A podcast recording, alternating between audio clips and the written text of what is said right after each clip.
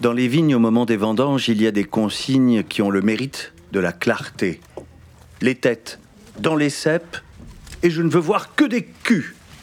Nous sommes le 1er octobre dans le Val-de-Loire, non loin de Bourgueil, au cœur de l'une des nombreuses parcelles du domaine breton. Catherine et Pierre Breton à la tête d'une vingtaine d'hectares dans la région et au service du bon glou depuis déjà quelques décennies. On a tous croisé un soir au bistrot une de leurs cuvées, la dilettante et ses fines bulles de blanc, les canons de trinche à la régalade, les majestueux perrières qui pinotent en prenant de l'âge. Tout ça cultivé au plus proche de la pureté, de la propreté.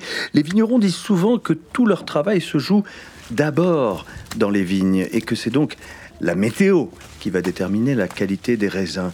Cette année encore, dans la Loire, comme ailleurs, on a eu chaud, très chaud, pour ne pas dire chaud aux fesses.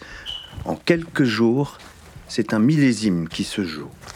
C'est un métier très très stressant. C'est euh, jamais fini. Euh, on vit avec la nature c'est pas nous qui dirigeons. Euh, c'est un métier où on, joue tout le temps un, destin, c'est-à-dire élever les vins, les mettre en bouteille. C'est aussi stressant. C'est jamais fini. C'est des questions qui sont perpétuelles. on a tout eu cette année, c'est-à-dire on a gelé au mois d'avril. En général, ces problèmes de gel qu'on n'avait pas vu depuis 47, on a eu beaucoup en 91-93 puis après plus rien, et de nouveau euh, dans les années 2010, euh, des choses où euh, les températures d'hiver sont complètement folles, et la vigne n'a pas eu son repos végétatif. On ne voyait pas ça avant. Avant, on avait des vrais hivers où il faisait moins 5, moins 10, voilà. là, les moins 10, on n'en a pas vu depuis 10 ans, quoi.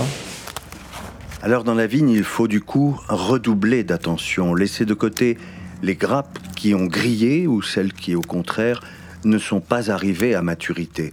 Munis de leurs sécateurs, une quarantaine de personnes s'activent depuis une petite semaine. Ils ont la vingtaine ou nettement plus, record 72 ans.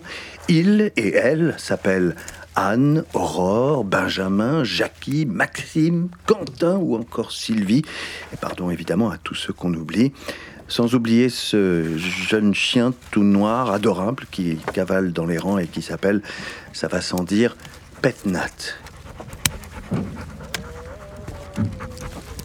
Et aux côtés de tout ce petit monde avec son ciré jaune fluo, voilà Catherine Breton. Elle a un rôle bien à elle pendant cette période pour le moins cruciale.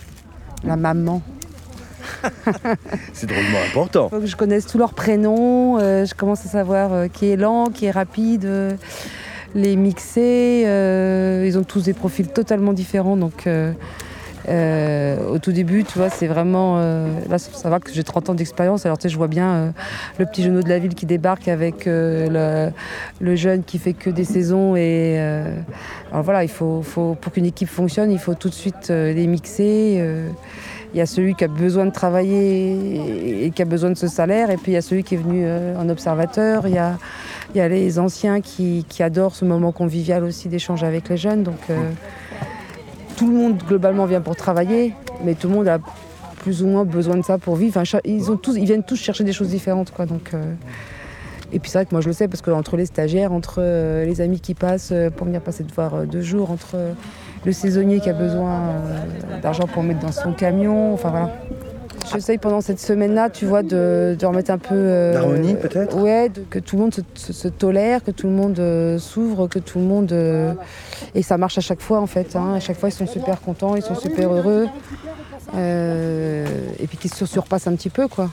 Voilà, là, moi, la, chance qu'on a dans notre équipe depuis, c'est d'avoir les anciens. Rends compte Enfin, c'est juste un une énorme. C'est la seule. Il des jeunes, là, c'est la seule fois qu'ils travaillent avec des anciens. C'est l'âge de leurs grands-parents et, ils sont là, ils vont plus vite et ils finissent les rangs. Et euh, il n'y a, plus beaucoup de boulot où tu as, cet échange de mixité et, d'âge. De là, vous, êtes là. T'es avec qui? Bah, Avec personne.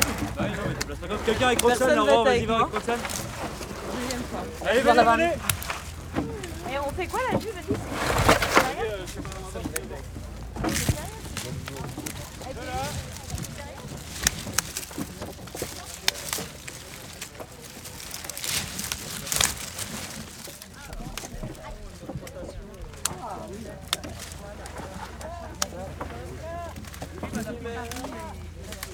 communication, c'est la transmission. La communication, les rencontres, ça je viens moi.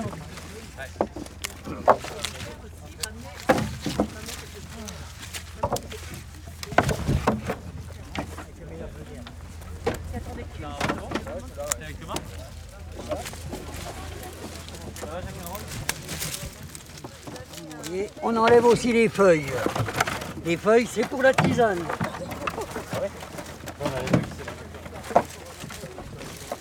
Je suis né dans une roulotte, ouais. Boulevard Chéreau à Montreux-Fouillonne, en Seine-et-Marne. C'est pour ça que tu roules pour nous Je roule pour vous, oui. Ah là, il roule pour eux. Et il y en a un autre euh, qui roule, qui carbure même carrément dans les vignes, c'est Manu. Manu sur son tracteur bleu, aux côtés de Pierre et Catherine depuis 25 ans. C'est lui qui est notamment chargé de ramasser les précieuses caisses de raisin, puis de les charger dans les camionnettes qui ensuite iront au chai un seul objectif, aller le plus vite possible pour éviter que les grappes ne s'oxydent. Une caisse, c'est à peu près 10 kilos de raisin, c'est-à-dire une dizaine de bouteilles à l'arrivée.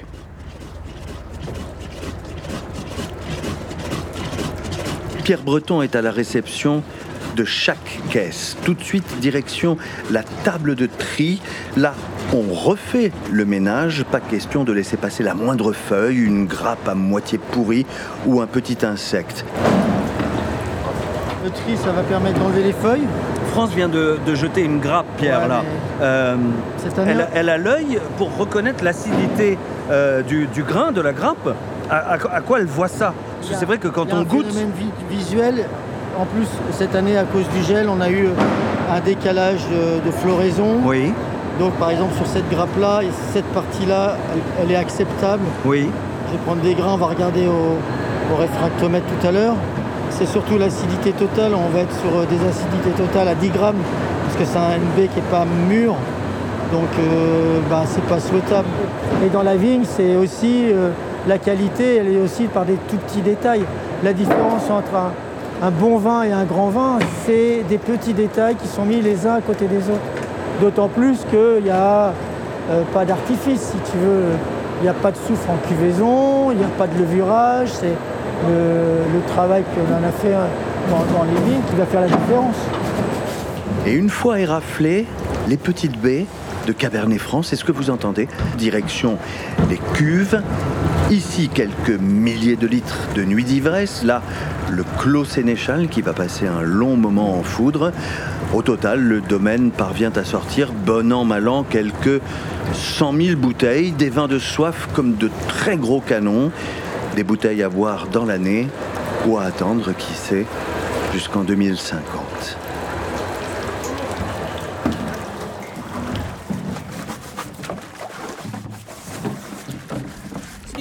Elles vont rester, euh, je sais pas, une ou deux journées ici au soleil, donc ça peut commencer à fermenter et, et ça développe les bactéries. Bon, c'est rincé, hein, mais Le jour commence à tomber, les dernières caisses sont lavées pour être dès demain à l'aube disposées dans les rangs de vignes. C'est l'heure où les premiers vendangeurs commencent à rentrer. Bientôt l'apéro et les curlis dans cette espèce de petit hangar construit pour les vendangeurs par les Bretons. Pierre appelle ça la favela chic, on dirait plutôt la favela rustique, mais qu'importe. L'essentiel, c'est d'être ensemble, de partager quelques magnums pour la bonne bouche. On prépare le feu, le dîner et on pousse parfois la chansonnette avec euh, des paroles de circonstance, bien entendu.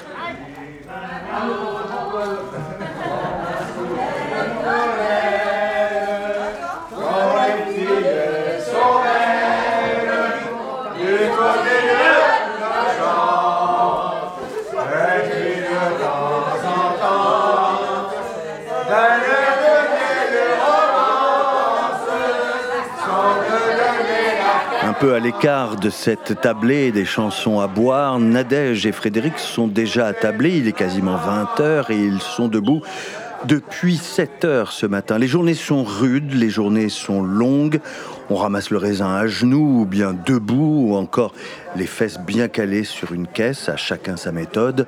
Tout ça pour un salaire horaire un peu plus élevé que le SMIC. Nadège et Frédéric font partie de cette catégorie de vendangeurs qui n'ont pas besoin de ce salaire pour vivre. Ils sont de Toulouse, elle est infirmière, lui est architecte, et tous deux sont tombés amoureux des vins nature, notamment, il y a quelques années. On s'est rencontrés dans le Beaujolais, aux vendanges. Et depuis, chaque année, nous faisons les vendanges ensemble comme, une, euh, un petit... euh, Un Un voyage de noces. comme un voyage de noces, chaque année, on fait les vendanges, voilà, pour se remémorer le bon vieux temps. Pas si vieux. vraiment Oui. Et votre rencontre date de quand? 5 ans. 5 ans. Voilà, tout à fait. Vous étiez chez qui dans le Beaujolais? Oh, des gens vraiment pas recommandables, ne notez pas ça. On le dira pas, on le dira Pas du tout dans le naturel, pas du tout dans le bio, des Hmm. connards. Ils traitaient mal leur vigne, ils traitaient mal leurs vendangeurs. C'est logique, hein, d'une certaine manière. Et alors en Mais 5 ça- ans justement, si vous avez pris conscience de ça, euh, vous avez évolué et changé de domaine Maintenant, naturel et bio. Naturel et bio. Ah oui, oui. Parce que en fait, quand on traite bien sa vigne, Ouais. on traite bien ses employés. Et euh, vraiment, ça se sent quoi. Surtout ici, c'est incroyable. Tous les soirs, apéro, tous les soirs. euh, Est-ce que ça. Enfin, moi, la première nuit, j'avais mal dormi dans la tente et tout de suite, ils m'ont dit tiens, une couverture, tiens. Enfin, vraiment, c'était. euh, Ouais, non, je trouve qu'on on prend vraiment soin de nous ici. Et comme dit Nadège, on est du coup heureux de se casser le dos et d'aller dormir brisé tous les soirs avant de remettre le couvert le lendemain matin des potrons minés. Pour ceux qui ne rentrent pas chez eux ou ne dorment pas directement au chai dans leur caravane ou sous la tente, il y a tous les soirs une grande tablée chez les Bretons dans cette vaste annexe qu'ils appellent la cuverie. Cuisine équipée, table d'hôte de 25 couverts, quelques lits sur la mezzanine. C'est là que sont accueillis, entre autres, euh, les invités de passage ou bien des stagiaires comme Nicolas ou Dorian. Ils sont encore en formation, côté service ou en sommellerie. Chaque repas est donc pour eux l'occasion de mettre en pratique ce qu'ils sont en train d'apprendre à l'école. Voici, Madame, Monsieur, le flan au pruneau. Voici, Madame, Monsieur, un assemblage de vieux grenaches et de carignans. Comment on joint l'utile à l'agréable, en quelque sorte. Et car il ne faut pas boire, surtout pas l'estomac vide, eh bien, cette joyeuse troupe peut compter sur Francine, la popote chez les Bretons. C'est elle, c'est elle et personne d'autre. Alors moi, je suis fille de vigneron déjà, donc j'ai toujours connu ça dans mon enfance. J'ai toujours connu ma grand-mère qui faisait à manger. Et puis après, ça m'amuse. hein. Moi, je travaille plus, donc euh, ça m'amuse. Et même euh, avant, je fermais mon cabinet une semaine, enfin pour les vendanges, et je venais faire la cuisine. Ça fait au moins dix ans que je fais la cuisine. Comment vous établissez les menus? Ben, ça dépend aussi euh, le temps qu'il fait. Donc le soir, là, on fait tous les soirs une soupe. Un potage potimarron, légumes. euh, et après, un plat de viande le soir, par contre, un plat de viande avec... euh, ouais, je fais un petit peu attention qu'ils aient des protéines, genre lentilles, enfin, pour que ça les, pour que ça les tienne, parce qu'ils ont... Autrement, ils ont trop faim. hein. Une année, j'avais fait un pot au feu. À 4 heures, ils crevaient la dalle. Avec les Il y avait plus de bouillon et de légumes que de viande, c'est ça? Non, c'est pas ça, c'est que j'avais bien épluché des légumes, ça m'avait bien pris la tête. Et euh, c'était pas assez consistant. C'est pour ça qu'il y a des salades de pommes de terre, des salades de lentilles, enfin des trucs qui les bourrent un peu quand même. hein. Oui, il faut, oui. Ils ont le droit de, de boire un coup à table? Oui, ils en boivent plus qu'un. Non, non, ils vont choisir le vin à la cave et puis euh, ils choisissent. Et après, on leur fait euh, raconter.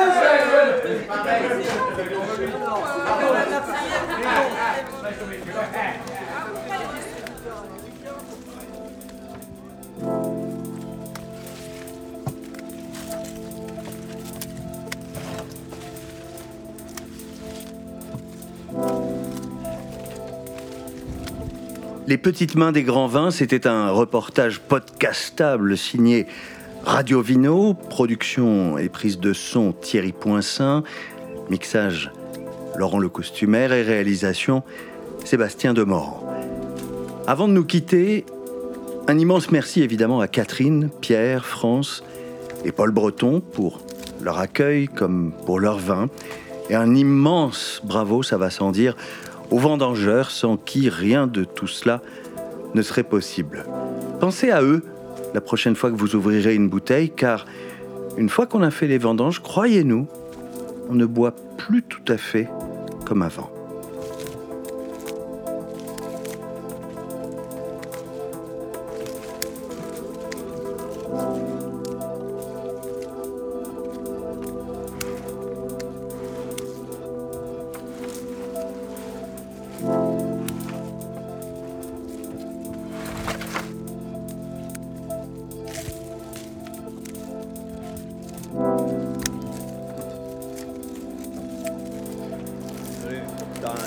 T'as un- truc qui est un peu pruneau, non?